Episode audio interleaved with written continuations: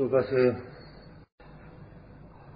این درس ما مسئله هجاب زن است به طور کلی مسئله به نام افت و اسمت زن که بیان بیرونی و مادی آن هجاب نامیده شده و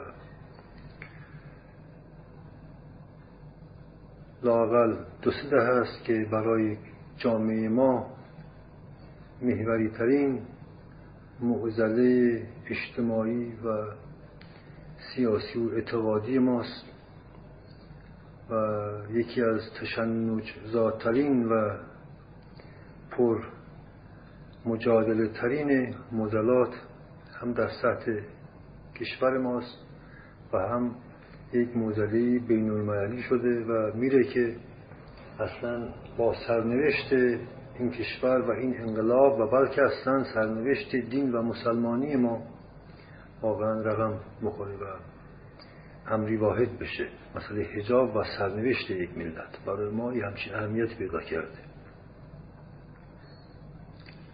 البته اهمیت این مسئله در همه جوامع غربی و شرقی در سوی تاریخ وجود داشت. این اهمیت فقط امروزه نیست. منتها اگر در کشور ما چند است که این اهمیتش تا این حد یک موضوع درجه یک شده به خاطر گذر تاریخی جامعه ماست از مرحله سنت به مدرنیته این بوران ها را جوامع دیگر هم داشتن و طی کردند جنبه دیگر اهمیت این مسئله برای کشور ما اینه که در کشور ما یک دین زنده مثل اسلام و خاصه تشیع حضور داره و بنابراین اهمیت این مسئله اسمت و افت زن رو که مسئله بقای خانواده هست رو دو صد چندان شدیدتر کرده این اهمیت رو. و برای جامعه ما انقدر آسون نیست که از این مسئله بخواد به این آسونی بگذره. ببینید وقتی از حجاب صحبت می‌کنیم به نظر می‌رسه که یک مسئله خاص زنه. حالا که واضحه که طرف دیگر این قضیه مرد قرار داره. حجاب زن در رابطه با مرده. افت و اسمت زن در رابطه با مرده. بنابراین این مسئله صورت ظاهر مسئله زنه ولی در پس پرده این مسئله مرد قرار داره. پس بهتره که این مسئله رو از رابطه بین زن و مرد شروع کنیم. از مسئله برمیگرده به رابطه آدم و حوایی. ببینید ما در خلقت آدم در قرآن و سایر کتب مقدس داریم که خلقت ازلی آدم بود و آدم در بد خلقت موجود کامل و خلیفه خدا بود صاحب روح و همه کمالات بود تا حدی که همه ملائک سجده کردند آدم در اون موقع هوایی وجود نداشت. در حقیقت اون موقع هوا به مسابه جنبه ای از موجودیت باطنی آدم و در باطن آدم حضور داشت. همچون روح آدم بود. ولی در مرحله دوم خلقت آدم اتفاقی افتاد و آن این بود که هوا از بطن آدم خلق شد. طبق کلام قرآن و تورات انجیل هوا یک مخلوق ثانویه هستش که از آدم خلق شده و خداوند او رو از بطن چپ آدم بیرون کشید. خب از این بیان خیلی واضح می‌تونیم درک کنیم که مثل اینه که هوا از دل آدم بیرون کشیده شده. مثل اینه که هوا جمال دل و روح و معنای آدم بوده. اومده بیرون و تجسم و مخلوقیت و مادیت پیدا کرده در بیرون. خب از همین بیان بهتر میشه درک کرد که چرا آدم یعنی مرد همیشه قلبش به سمت زن مایل هست و چرا شدیدترین گرایشات و آرزوها و امیال مرد همیشه در سمت یک محبوبی بوده که زن هست. و همسر هست. خب پس معلومه این مسئله ریشه در ذات خلقت داری در واقع عشق آدم به هوا دقیقا مثل عشق آدم به قلب خودشه. عشق آدم به روحی هست که از او به بیرون آمده. در حقیقت میشه گفت بعد از جدا شدن آدم و حوا از کالبد یگانه انسان گوییم که انسان دو تا شد دوگانه شد. تبدیل به آدم و حوا. مرد و زن شد. و از این محل است که در حقیقت دوران از خود بیگانگی و دوگانگی شروع شد. یعنی انسان دوگانه شد. دوتا شد. از موجودیت وحدانی خودش خالص شد و دوگانه شد. خب تعمق در ریشه چنین واقعی البته شاید مهمترین معضله فلسفه و حکمت و معرفت باشه و هست. ما حالا از این جنبه فعلا نمی‌خوایم به این مسئله بپردازیم. در همین حد اشاره کردیم تا بتونیم مسئله رابطه زن و مرد و نهایتا موزله اسمت و افت و حجاب زن رو مورد بررسی قرار بدیم. بنابراین از این مرحله سریع می‌گذاریم فقط اشاره کردیم. بنابراین خیلی واضح عشق مرد و زن به یکدیگر در واقع عشق یعنی شدیدترین گرایش شدیدترین نیاز. خب شدیدترین نیاز ذاتی هر بشری ها در یک جنس مخالف تجلی پیدا می‌کنه که اون محبوب مشروق نهایتا همسر هست. در حقیقت وقتی حوا از سینه آدم بیرون آمد آدم دچار احساس از خود بیگانگی شد. و برای دیگر آدم احساس وجود رو در خود از دست داد. یعنی آدم دیگه در خودش احساس وجود نکرد. اتکای به نفس خودش رو از دست داد. اتکای به ذات خودش رو از دست داد. گوییم که ذاتش برون افکنده شد. و از او جز یک تن با مجموعه از صفات بیزات باقی نماند. گوییم که ذات آدم برون افکنده شد و در صورت حوا متجلی شد. حالا لغت ذات رو استفاده کنیم یا دل بگیم و یا روح بگیم فعلا ما این لغات رو ظاهرا مترادف بکنیم بریم. البته اینا مترادف نیست. این واژه بخاریم بریم تا نشان بدیم که نهایتا حوا جمال باطن مرد هست و مرد خودش رو در او احساس می‌کنه در او احساس وجود می‌کنه. و خودش به خودی خود در خودش احساس بیگانگی و از خود بیگانگی می‌کنه و احساس می‌کنه که خودش در خودش نیست. عشق آدم به هوا در واقع عشق آدم به اون خود خودشه. خب هوا هم همین وضع و احساس رو بگونی دیگر داره. در واقع از این دیدگاه اینکه هوا از دل انسان از سینه انسان از بطن انسان آدم بیرون آمد پس در واقع باش گفتش که هوا هم گوین که از خانهش بیرون آمد و بی خانمان شد. خانه وجودش رو از دست داد. اون حراست و امنیتش رو از دست داد. و اوریان شد در واقع باستی از یه دار باید گفت هوا گویا جمال اوریان روح و دل یا ذات آدمه. جمال اوریان اون گوهره وجود آدم هست. پس نیاز حوا به آدم به صورت عشق زن به مرد در واقع میشه گفت بیان بیخانمانی و بیجایی حواست این که حوا می‌خواد دو مرتبه برگرده به مرد و بعد او وارد بشه و در او احساس وجود می‌کنه. برای همینه کمال رابطه آدم و حوایی رابطه ازدواج و همسریت و رابطه هم آغوشی است. خب ببینید زن در آغوش مرد قرار می‌گیره. اصلا اتوماتیک همینطوره. مرد در آغوش زن قرار نمی‌گیره. زن در آغوش مرد قرار می‌گیره. ببینید یعنی می‌خواد بر او وارد بشه. در او قرار بگیره و ما می‌دونیم در واقع هماغوشی که اشد این نیاز آدم هوا به هم دیگه هست چنین اتفاقی نمیفته نهایتا. هوا و زن بر وجود مرد که وارد نمیشه که. این چیزی مسلم برای این دوگانگی و این بیگانگی وجود داره. همیشه وجود داره.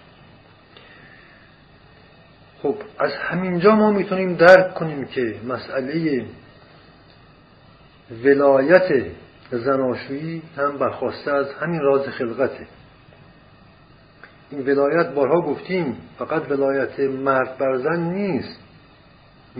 ولایت زن هم در مرد هست.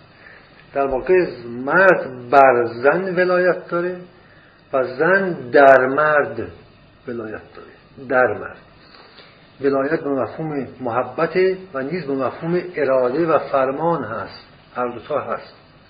در واقع میشه گفت اراده و فرمان و ولایت زن در مرد باطنی است نامرئی است. ولی ولایت مرد بر زن ظاهری است بیرونی است دنیوی است. همینطور که مثلا مسئولیت و وظیفه حراست از جان و ناموس و معیشت و سلامت زن بر عهده مرده مرد بایستی برای زن خانه درست کنه و زن بر خانه مرد وارد شه. این خانه رو مرد با تمام وجودش درست کرده و زن بر این خانه وارد میشه. برای همین صاحب خانه ذاتا زنه. مرد صاحب خانه نیست.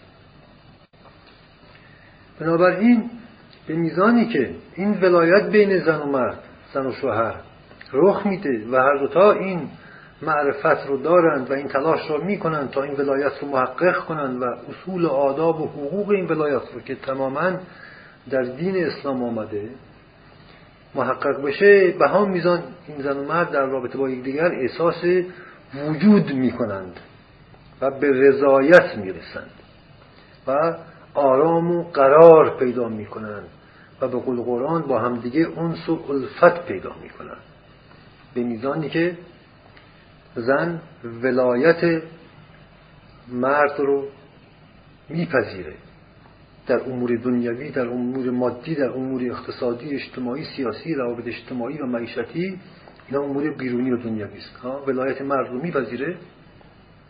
می‌توانه بر مرد وارد شه و در دل مرد قرار گیره و تحت شعای دل مرد احساس وجود بکنه و آرام و قرار پیدا کنه.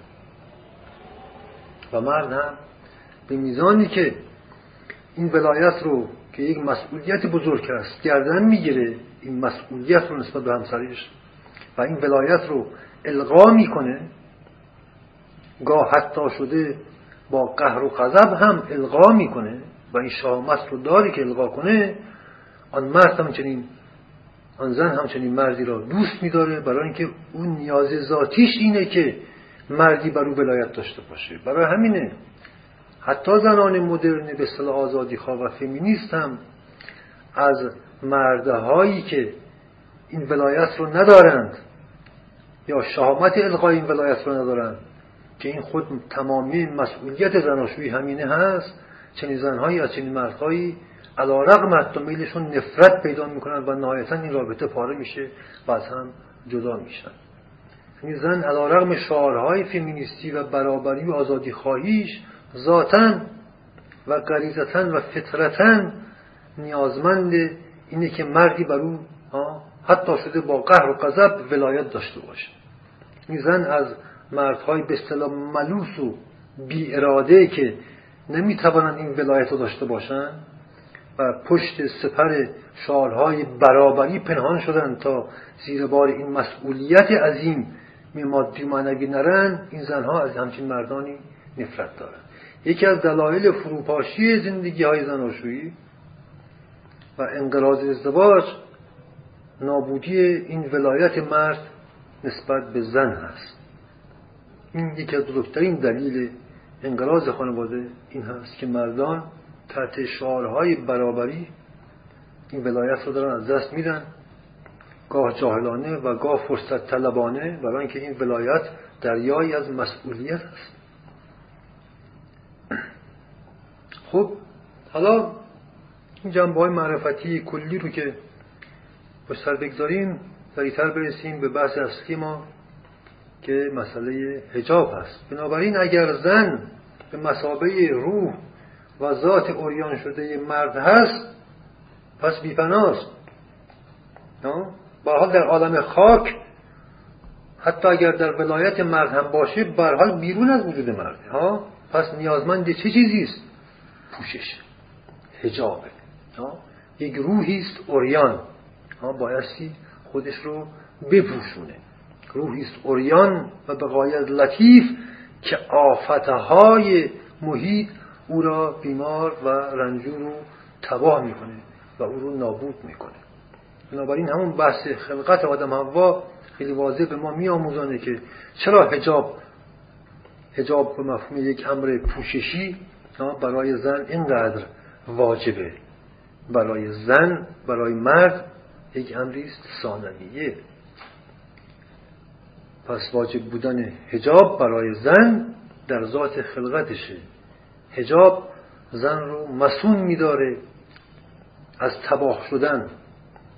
زن مثل یک گوهره است مثل یک مرواریدی است که از صدف وجود آدم بیرون آمده و لذا نیازمند حراست از خودشه. و این حراست همان حجاب پوششی هست و البته مراحل عمیقتر و باطنیتر این حجاب که حجاب نگاه اجازه نده نگاه های نامحرم و دزد بر او وارد بشن.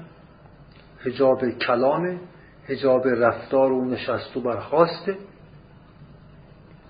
و حجاب لباس است. بنابراین تا اینجا اللازم معرفتی ما درک می‌کنیم که این یک امری است وجودی و این مسئله قراردادی و فرهنگی و اجتماعی و سیاسی نیست. چرا که نیست؟ برای اینکه ما می‌بینیم در سراسر جهان که زنهایی که تحت ولایت همسرشان نیستند یا قبل از ازدواج تحت ولایت پدرشان نیستند یا یک مردی مثل برادرشان تحت چنین ولایتی نیستند اینها در گزند نگاه های ها هرزه اینها وجودشون به سرقت میره. قطعه قطعه از دست میره وجودشان. بنابراین مسئله حجاب پس از یک امر ثانویه است. خود حجاب و حفظ اسمت و افت برای زن حاصل پذیرش ولایت زناشویی است. زنی که ولایت شوهرش رو به هر دلیلی نمیپذیره او حجاب رو رعایت نمی‌کنه نسبت به مردان غریبه. و خودش رو در معرض نگاه مردان غریبه قرار میده. چرا؟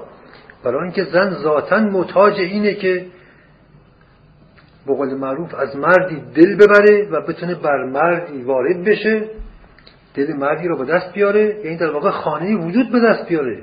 زن ذاتا اگر میگیم زن ذاتا دلبری می‌کنه تنازی و اشفگری زن امری ذاتی است. تا زمانی که بتونه خانه ای به دست بیاره. برای اینکه زن احساس بیقراری و نابودی داره.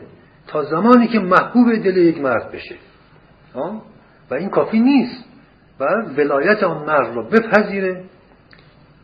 و جز برای آن مرد حرام باشه.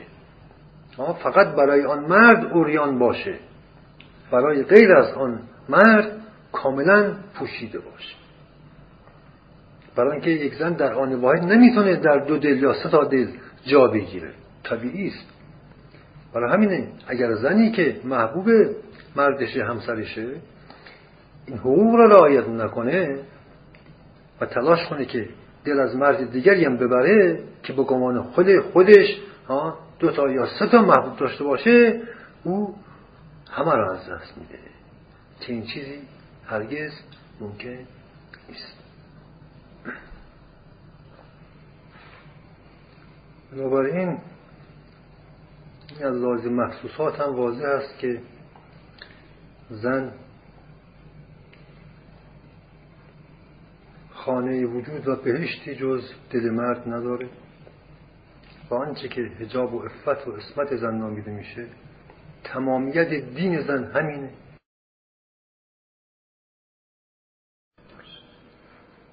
ببینید زن به هیچ زحمتی به ناگاه به لطف الهی مورد محبت و نظر دل یک مردی قرار می‌گیره. و همسر او میشه.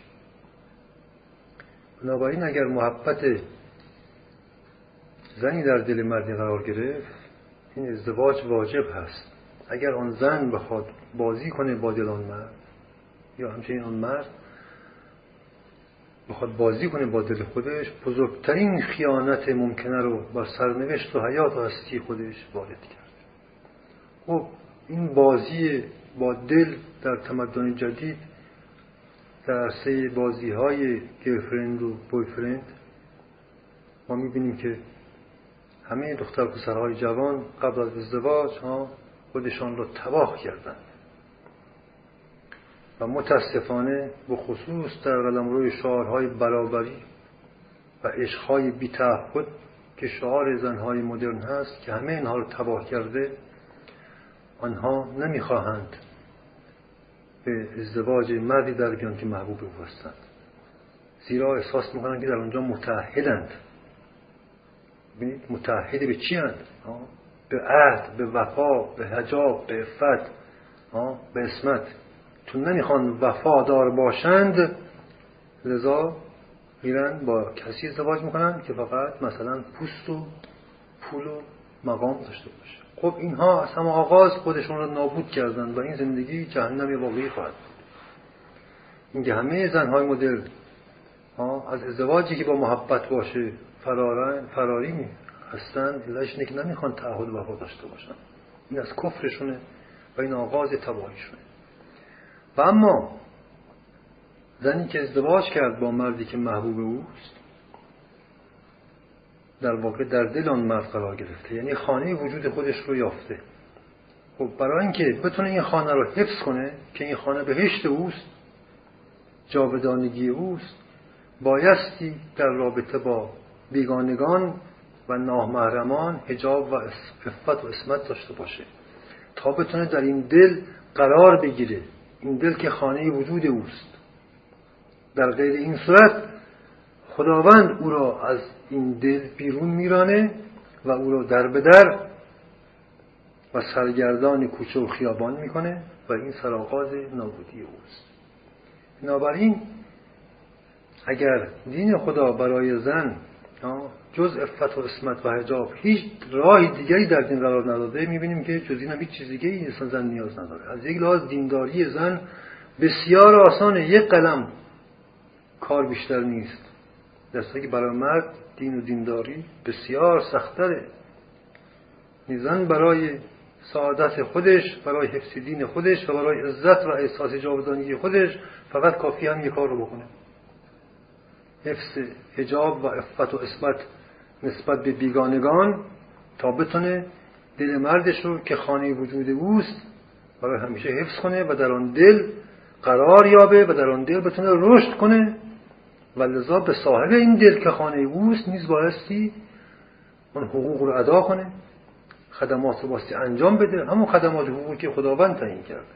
همونطور که مرد هم وظایفی داره که ولایت مردانه اوست باید این وظیفه رو انجام بده. وگرنه آن زن از دل او بیرون خواهد رفت یعنی خدا او را بیرون خواهد کرد و آن مرد چه خواهد شد؟ به ورطه احساس قحطی و نابودی خواهد افتاد. این احساس وجود برای زن و مرد متقابلا وجود داره. برای همین هست. مردی که به واسطه عدم انجام وظایف دینی زن رو از دلش بیرون می‌کنه او دچار احساس نابودی میشه و چنین مردی به هزاران فلاکت بدبختی میفته به خودکشی میفته به اعتیاد میفته به تبهکاری میفته چرا؟ برای اینکه به قحطی و احساس نابودی میفته و این عذاب عدم رعایت ولایت زناشویی بوده که مسئولیت چنین ولایتی رو مرد نخواسته قبول کنه. بله همچنین مردی که بخواد به واسطه حوث های خودش هرزگی کنه با اینکه همسری داره که در دل او قرار داره و به او احساس وجود و عزت بخشیده بخواد هرزگی کنه و دنبال زنهای دیگر باشه و به قول خودش دو تا یا سه تا زن داشته باشه در دل خودش در آن واحد چند تا محبوب داشته باشه او هم آن همسر رو از قلبش از دست خواهد داد و مبتلا به احساس نابودی خواهد شد زیرا در یک دل بیش از یک نفر جا نمی‌گیره. این قانون الهی است. همونطور که زن هم بایستی بدونه در بیش از یک دل جا نداره. زنهایی که احساس می‌کنن که دو تا سه تا چهار تا مرد داشته باشن گوین که خانه های بیشتری دارن این از غایت حماقت و جنون آنهاست و نهایتا بی خانمان میشند اللاز وجودی و سرگردان میشند و در ورطه تباهی و نابودی میفتند بنابراین مسئله افت و اسمت برای مرد هم به نوبه خودش وجود داره. منتها صحبت امروز ما مسئله زن هست. رعایت افت و اسمت برای زن و مرد در رابطه با هم دیگه راز حیات جاودانه آنهاست و راز آرام و قرار و احساس وجود متقابل آنهاست در رابطه با هم دیگر. و اما وارد بحث دیگری بشیم. خب ما می‌دانیم که هجاب در قرآن کریم مخاطبش زنان مؤمنه هستند و نه حتی زنان مسلمه. خب مؤمن و ایمان رو ما در قرآن می‌دونیم تعریف شده. مؤمن کسی هست که دین و اسلام در او قلبی و ذاتی شده. یعنی احکام دین رو با اکراه و ریا انجام نمیده با شوق و با علاقه قلبی انجام میده. به این میگن مؤمن. یعنی مثلا زن مؤمن کسیه که با علاقه و با شوق و ذوق و با اراده و اختیار خودش حجاب و افت و اسمت پیشه می‌کنه. نه به واسطه زورهای اجتماعی و سیاسی نه سرت شوهر و پدر و اطرافیان. ببینید نشانه ایمان یا کفر است. بنابراین برای همینه که خداوند هم هرگز نمی‌خواد در دین اکراه ایجاد بشه. خود قرآن میفرماید که لا اکراه فی الدین. بنابراین حجاب امری است برای زنان مؤمن در قرآن. و مخاطب فقط زنان مؤمنه هستند که خداوند به اونها امر می‌کنه که حجابتون رو رعایت کنید. زیرا بهتر است که آیه حجاب رو ما همه می‌دونیم. خداوند فرماید که بهتره که خودتون بپوشونید. زیرا بهتر است که شناخته شوید در جامعه به عنوان زنان مؤمنه ها که مردهای حرزه به شما حوض نکنن. بدونن که شما حرزه نیستید و لذا دور شما نیان. به این نیت به شما نزدیک نشن و به این چشم به شما نگاه نکنن تازه ببینید همین آیه میفرماد که بهتر است که به تقوا و پاکدامنی شناخته شوید. بهتر است پس ما ببینیم تازه اینجا هم که تازه این آیه یه هجاب امری است به زنان مؤمنه فقط نه حتی به زنان مسلمه. تازه میگه بهتر است که شناخته شوید. بهتر است یعنی چی؟ یعنی پس مستحب است تازه این هم. ببینید. پس این مستحب است. یه امری که خداوند میگه بهتر است این کارو بکنید یعنی مستحب است. به این بس تازه این آیه حجاب فقط مختص زنان مؤمنه است و آن هم تازه مستحبی است یعنی اختیاری است. یعنی زنان مؤمن این کارو بکنن در جامعه آسایش بیشتری دارن و با عزت و سلامت بهتری زندگی می‌کنن و کمتر در معرض نگاه و دام ها و فتنه های مردان هرزه قرار می‌گیرن. این یکی از نکات بسیار مهمی هستش که متاسفانه از باب مسئله حجاب مورد نظر نیست. که حجاب یک امری است عبادی است مثلا مثل نماز. خب ببین نماز هم همیشه مخاطبانی جز مؤمنان نداره در قرآن. و امری و حجاب از امور عبادی است. امور عبادی اموری است کاملا شخصی. که کسی خودش می‌دونه با خودش و خدای خودش. جز امور جزایی و حقوقی و قانونی نیست. مسئله است کاملا عبادی. همینطور که به واسطه نماز نخواندن نمیشه کسی رو محاکمه کرد بعض به واسطه مسئله بدهجابی یا بیهجابی هم نمیشه کسی رو جزا کرد محاکمه کرد. بله مگر اینکه کسی بخواد در جامعه واقعا به عمد فساد و فتنه ای بکنه اشاعه فحشا بکنه نزد جامعه رو به هم بریزه که این مسئله اصلا این مسئله راحت است این مسئله دیگری هستن دیگه خارج از مسئله حجاب و امر ایمان هست. این مسئله کاملا درست خب ببینید اهمیت این مسئله واضح هست پس یه سخنی وجود داره. روزی دی از زنان رفتن پیش حضرت پیامبر.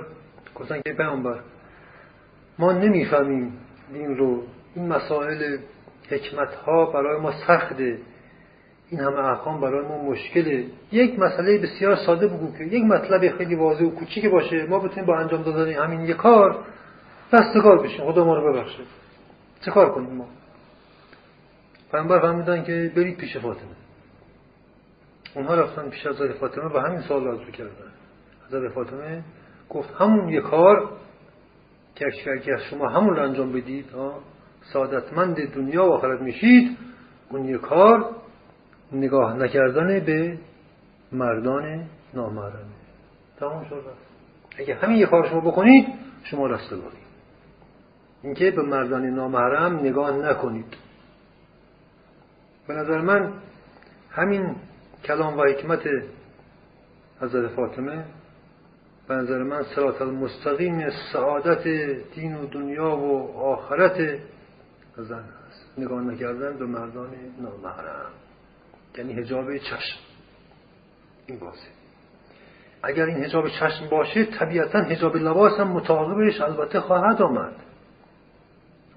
کسی که مردان نامحرم نگاه نمی‌کنه یعنی خودش هم میل نداره که مردان نامحرم به اون نگاه کنن. طبعا همینطوره دیگه. مثلا تو وقتی به نگاه می‌کنی دوست داری تو هم اونم به تو نگاه کنه. اگر اون به تو نگاه نکنه تو احساس می‌کنی چه آدمی بیادبیه به تو توهین شده. چه بسا با چنین آدمی دوست نداره رابطه داشته باشه. بنابراین وقتی به کسی نگاه نمی‌کنی تو هم نمی‌خوای اونم به تو نگاه کنه. بنابراین وقتی نمی‌خوای نگاه کنه جلوهگری نمی‌کنی. به حجابی نمی‌کنی. زیبایی های بدن تو آشکار نمی‌کنی. تنازی و اشفگری نمی‌کنی طبعا. ببینید همین یک حکم از فاطمه راز سعادت زن رو تضمین می‌کنه. ببینید عصر جدید چه عصریه؟ عصر برهنگی زنه.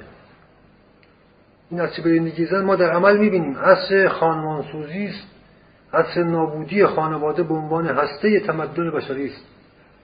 خب ببینید زیرا زن از طریق برهنگی خودش هم خودش رو در محلکه نابودی انداخته و هم هرگز نمی‌توانه در دل مردی جا بگیره. لذا هم مرد رو به محلکه نابودی انداخته و از این طریق تشکیل خانواده رو ناممکن کرده و لذا بشریت رو به سمت انقراض و نابودی می‌بره. پس از این دیدگاه می‌بینیم که امروزه زن در حفظ بقای بشر بر روی زمین و حفظ سعادت بشر تا چندی نقش درجه اول رو بازی می‌کنه. یعنی اهمیت این قضیه حتی از خود نقش مرد هم بیشتره. چرا؟ برای اینکه مردی به زور نمی‌تونه زن رو بپوشونه. خب بنابراین ما می‌بینیم که این برندگی زن راز نابودی نسل بشری نشون میده که تا چردی سرنوشت آینده کل تمدن بشری در دست و اراده زن است. خب ببینید وقتی ما سخن میگیم از اینکه دل مرد آن خانه آرام و قرار و اون بهشت و خانه وجود زن هست چرا از این لحظه میگیم که دل خانه خداست؟ و در واقع وقتی زنی بر دل مردی وارد میشه انگار بر خانه خدا وارد شده. یعنی در حریم الهی است. پس در واقع در قلم رو به رشد و تعالی و عزت و اسمت قرار می‌گیره.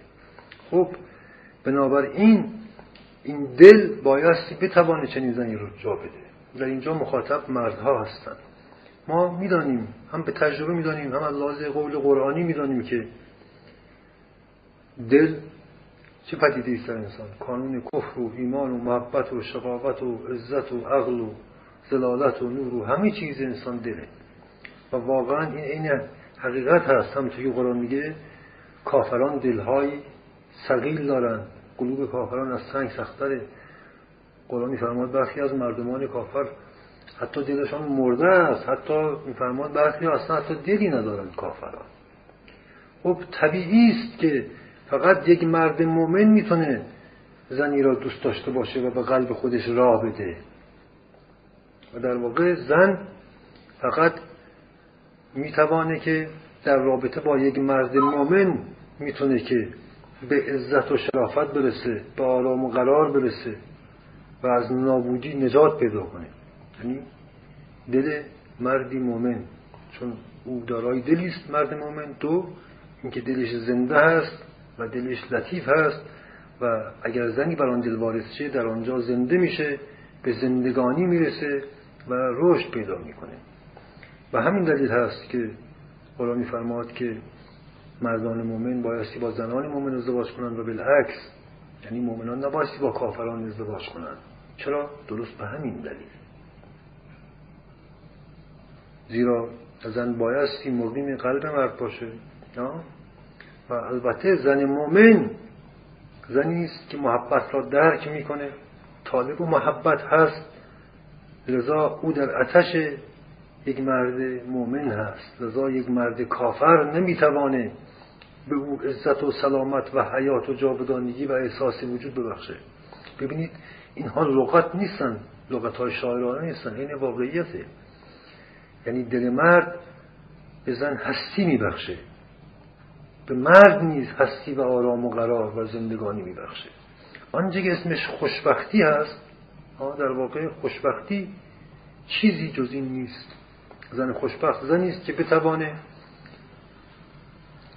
همسر مردی مؤمن باشه و در دل او قرار بگیره و با رعایت حجاب و عفت و اسمت و وظیفه زناشویی خودش بتونه در این دل باقی بمانه و چهار روز بعد بیرون نیفته. خداوند او رو بیرون نیندازه.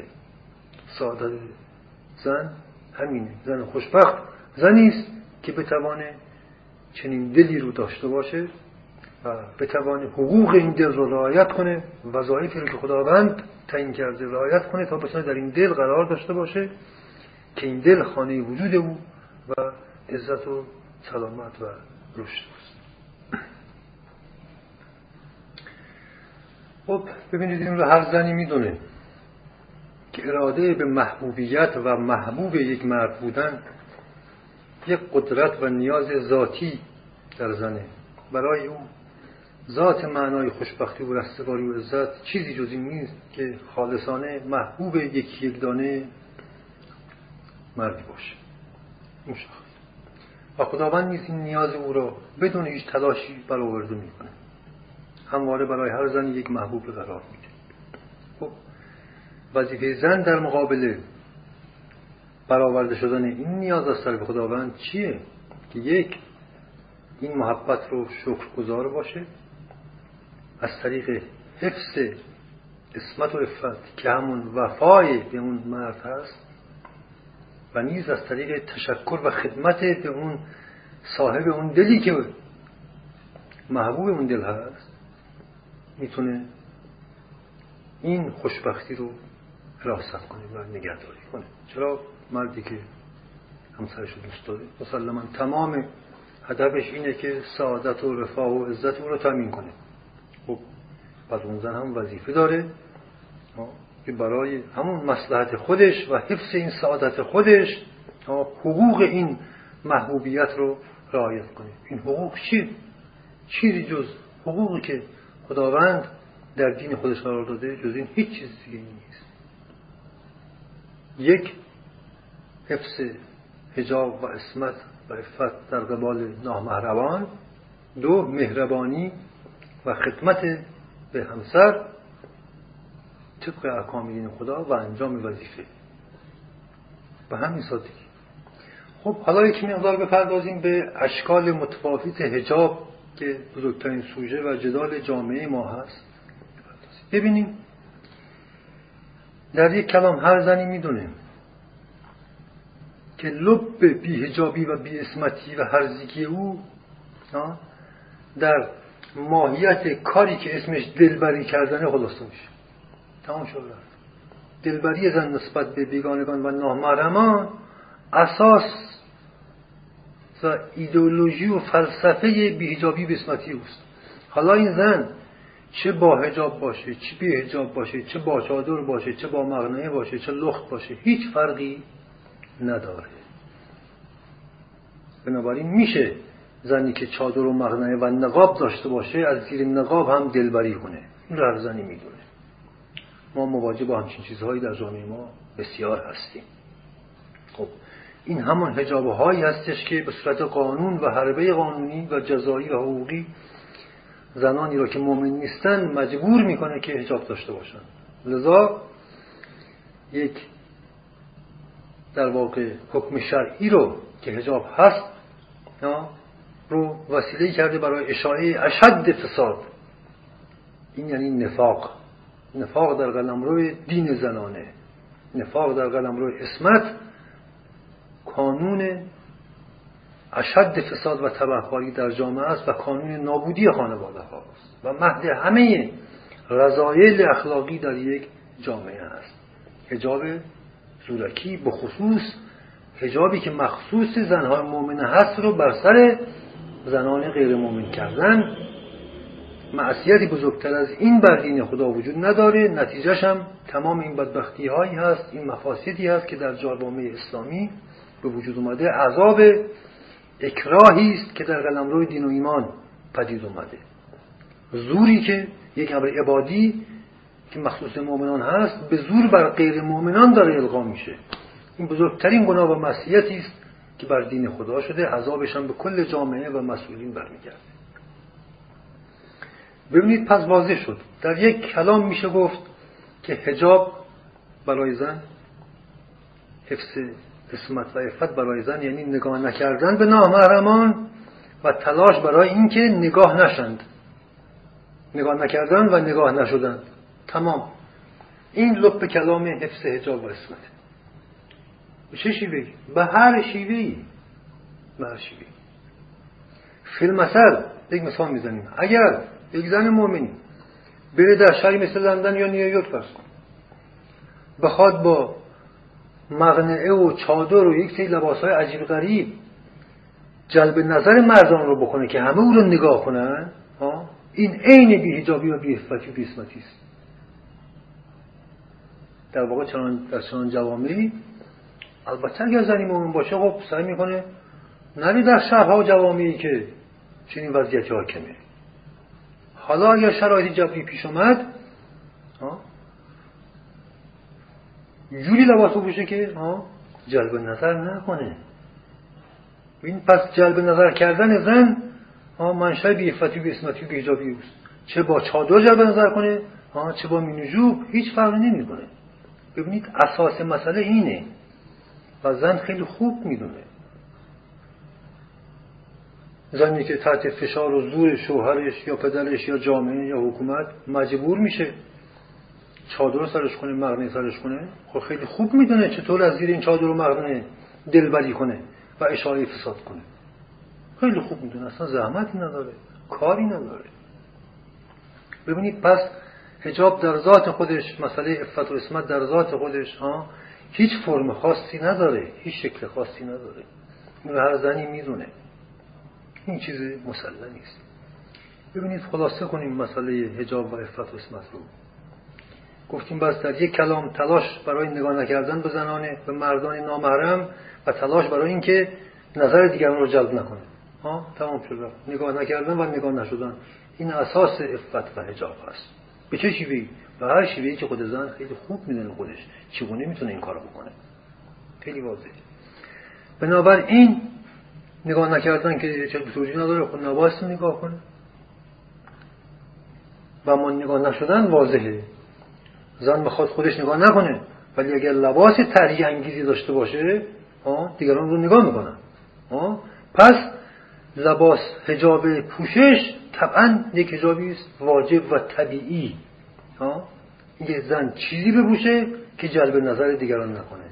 و هر شکلی جلب نظر نکنه که دیگران هم اونو نگاه نکنند پس هجاب یک محور بیشتر نداره مسئله نگاهه نگاه. نگاه. جلب نظر. جلب نظر. خب طبیعه انواع دیگری از حجاب داریم. حجاب کلام داریم افت کلام داریم افت رفتار هم داریم. ما در قرآن آمده به زنان مؤمنه به زنان پیامبر ها که صداتون رو باریک و دلربا نکنید تا جلب نظر نامحرمان را کنید. ببینید صداتون لطیف و خوشگل نکنید تا دل ببرید. ببینید؟ خب اینم افت کلام و افت رفتار هست. جوری را نرید. جوری جوری نشست و برخواست نکنید که جلب نظر نامحرمان رو کنید. ببینید دلبری کنید. ببینید بس همین مسائل بر محور نگاه خلاصه میشه. نگاه نکردن و نگاه نشدن. پس انواع و اقسام اشکال حجاب یک امری ثانوی که هر زنی که اگر مؤمن باشه بخواد رعایت کنه خودش بهتر از هر کسی می‌دونه چگونه باستی رعایت کنه. این رو قانون حکومت هرگز نمی‌تونه این مسائل رو کنترل کنه چرا؟ برای که این یک امری باطنی و عبادی همونطور که هیچ قانونی نمی‌تونه تصویب بشه که مردمان به زور نماز بخونن نمازهایی با حضور بخونن نمازهای خالصانه بخونن. مگه قانون می‌تونه چه کاری بکنه؟ حجاب یک امریست عبادی و در رأس و محور و اساس عبادت زن قرار داره. در واقع میشه گفت زن اصول دین عملیش یکیه. ما بقی همه فروعاته و آن هم حجاب و حفظ افت و اسمته ما بقی امور متعاقب و فروعات و محصولات این امر. به حساب بنابراین به عنوان نتیجه برای پاسخ به مهمترین موزله اجتماعی سیاسی هویتی جامعه ما به نظر می‌رسه. هرگز علاجی هم نداشته باشه و می‌رسن کل این کشور و دین و انقلاب رو حتی نابودی بکشونه مسئله هجاب بزنه. که از اولین روز انقلاب تا به امروز مسئله پرتنشتر و تشنج آفرینتر از این نبوده و نداشته. و بخش عظیمی از سرمایه فکری و فرهنگی و اجتماعی و اقتصادی خرج این مسئله شده و نتیجه معکوس از آب در آمده. حجاب زنان مؤمنه بر زنانی که ایمان ندارن ولی خب زنانی هم مسلمانن ارسی میراسی دایی برحال مسلمان های صادقی هستن ولی به مقام ایمان نرسیدن. ما بس بدونیم ایمان چه مقامیه در قرآن. مؤمنان کیا هستن حجاب زنان مؤمن به زور بر زنان غیر مؤمن مثل نماز خوندن شمر و ابن ملجم خانمان براندازه و بنیاد دین رو بر می‌کنه و بلکه بنیاد جامعه و خانمان و خاندانها رو بر می‌کنه یعنی بنیان تمدن بشری رو بر می‌کنه و لطمه و معصیتی بزرگتر از این بر دین در این کشور اتفاق نیفتاده و بزرگترین خطای جامعه ما بوده. چه از سمت دولت مردان چه از سمت پدر مادرها و همسران زورگو و القلدر. مردانی که خود ایمانی ندارند و بلکه می‌خوان زنانشان مؤمنه باشند مسلمان نمی‌تونن باشند زیرا مردی که واقعا مؤمن باشه این معرفت رو داره. که به زور نخواد زنش رو به هجاب در بیاره و به زور همسرش یا بچه رو واداره به نماز خوندن کنه.